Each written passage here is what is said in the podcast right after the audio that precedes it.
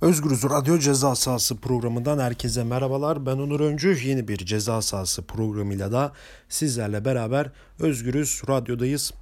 Evet bu hafta e, futbolu konuşacağız. Genellikle ceza sahasında ağırlıklı olarak konuştuğumuz gibi futbol odaklı bir program olacak. E, ve Şampiyonlar Ligi'ni ve UEFA Avrupa Ligi'ni zaman kalırsa tabii UEFA Avrupa Ligi'ni kısa bir değerlendirme yapacağız. Ama ağırlıklı olarak Şampiyonlar Ligi'ndeki Türkiye takımlarının temsilcilerimizin e, temsilcimizin daha doğrusu durumuna ve Avrupa Kupası'ndaki diğer temsilcilerimizin e, bu hafta oynadığı maçları değerlendireceğiz kısa da olsa. Hemen Şampiyonlar Ligi'nden başlıyorum. E, Galatasaray Paris Saint Germain'i İstanbul'da Türk Telekom Arena'da ağırladı. E, maçı Paris Saint Germain e, Mario Icardi'nin golüyle 1-0 e, kazanmasını bildi. E, Galatasaray ise e, bu genel hatlarına baktığımız zaman belki de bu sezonun en iyi futbollarından birini oynadı. E, içeride oynadığı bir maç, taraftar desteğini aldığı bir maç, Fatih Terim'in kenarda olduğu bir maçtı. E, tabii ee, rakip Paris Saint Germain bu turnuvanın en favori takımlarından biri. Son 4 yılda e, büyük yatırımlar yaptılar. Takımda inanılmaz yıldızlar var. Neymar var, Icardi var, e, Cavani var. E, Mpampe var, Kimpampe var, e, kalede e, Navas var, savunmaları güçlü, Marquinhos var, Di Maria var. Yani baktığın zaman mini bir yıldızlar topluluğu kendi ülkelerinde en iyi oyuncuları sahip bir Paris Saint Germain. Tabi iki sezondur Şampiyonlar Ligi'nde çok şanssız bir şekilde e, elenmelerine karşın bu sezon favori olarak başladılar. İleri hattında Neymar, Cavani, Mbappe'yi e, güçlendirdiler. Mauro Icardi ile İtalya'daki gol kralını al- alarak e, sağlam bir kadro kurdular ama Galatasaray maçına çıkarken Neymar cezalıydı. Yoktu. Mbappe sakattı. Cavani sakattı. Sadece e, Verratti'li, Di Maria'lı e, az önce saydığım kadrodan defansa Kimpembe'nin kalede Navas'lı Forvet'te e, Icardi'li bir kadroyla çıktı. Tabi bütün spor otoriteleri şöyle bir yorumda bulundu. E, bu Galatasaray için büyük bir şans. Ben de aynı şeyi düşünüyorum. Bir şans çünkü Paris Saint Germain'i bir daha böyle bir eksikle bulamazsınız. E, Galatasaray bunun bilincinde mücadele etti. E, tabii Paris'in en büyük özelliklerinden biri e, kontra ataklara çıkmak, uzun toplarla çıkmak, çal, çap kaptıkları toplarla hızlı bir şekilde atağa çıkmaktı. Tabi bunu yapabilecek oyuncu kapasitesi çoktu Paris Saint Germain'de. E, keza bu, o gün de aynı şeyi yaptılar. E, Galatasaray'dan kaptığı toplarla hızlı kontrol ataklara çıkıp çok tehlikeli pozisyonlar yakalaır ama Galatasaray e, kontrolü eline aldı e, bir yerde Cesur oynadı, iyi pas yaptı ama Galatasaray'ın en büyük sıkıntısı bence e, topu rakip ceza sahasına taşıyabilecek, e, et, tehlike yaratabilecek bir oyuncusunun olmaması. Böyle olunca da Falcao gibi dünya çapındaki bir yıldıza sahip olan Galatasaray e, ondan yararlanamıyor. Çünkü Falcao'ya top gelmiyor. Yani top gelse Falcao kendi rüştünü ispatlayabilecek, gol goller atabilecek bir kapasiteye sahip. Ee, Keza yine Paris maçında bir gol attı. İlk kez ceza sahasında, ceza sahasında buluştuğu topla topu filelere gönderdi ama offside'de minik e, milimlik bir offside'e yakalanmıştı. Yani şunu demek istiyorum. Top Falcao'ya geldiği zaman affı yok. Atıyor golü. Ama topu Falcao'ya getirecek Galatasaraylı yok. Yani daha önceki sezonlara baktığımızda Galatasaray Ligi'nin en çok gol atan oyuncularından biriydi.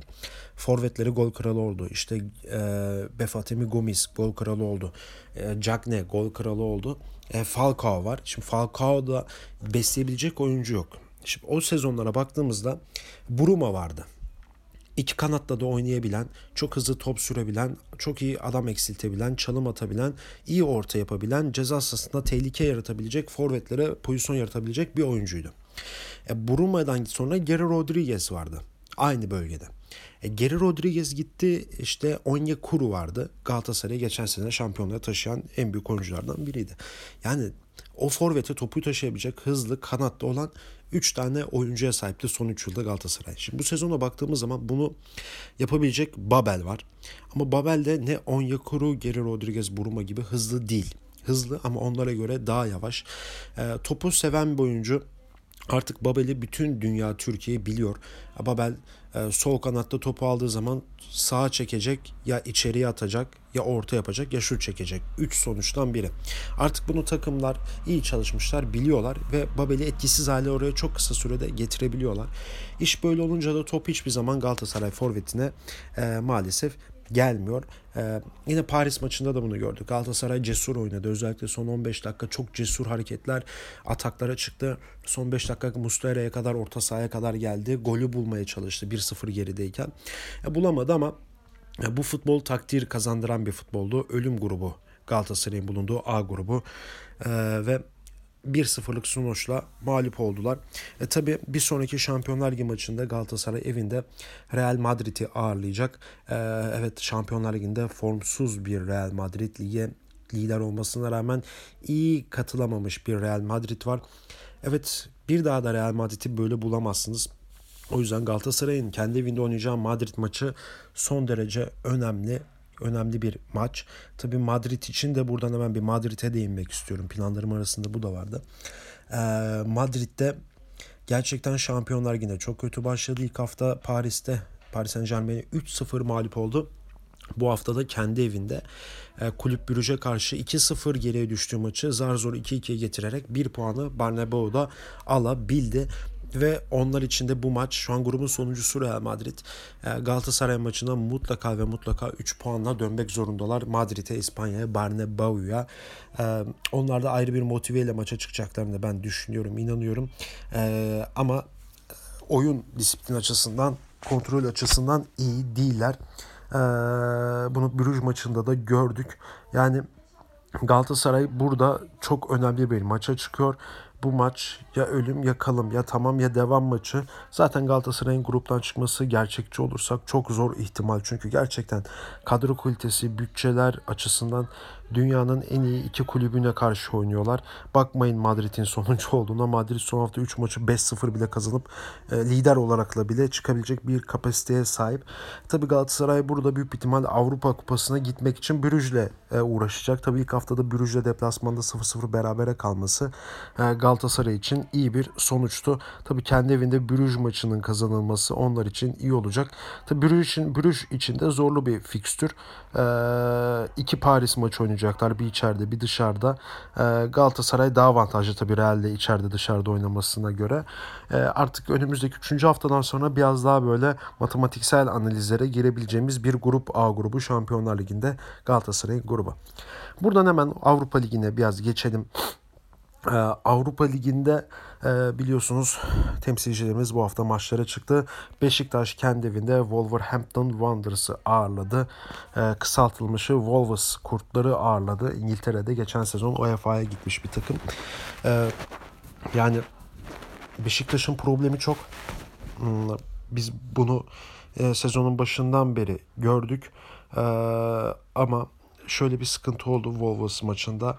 Beşiktaş hücuma çıkabilecek oyuncusu yok. Çünkü Abdullah Avcı Avrupa Ligi'ne ayrı kadro, lige ayrı kadroyla çıkıyor. Yani rotasyonu Avrupa Ligi'nde uyguluyor. Bunu geçtiğimiz sezonlarda Başakşehir'in başındayken de yaptı. Başakşehir Ligi ikinci tamamlıyor.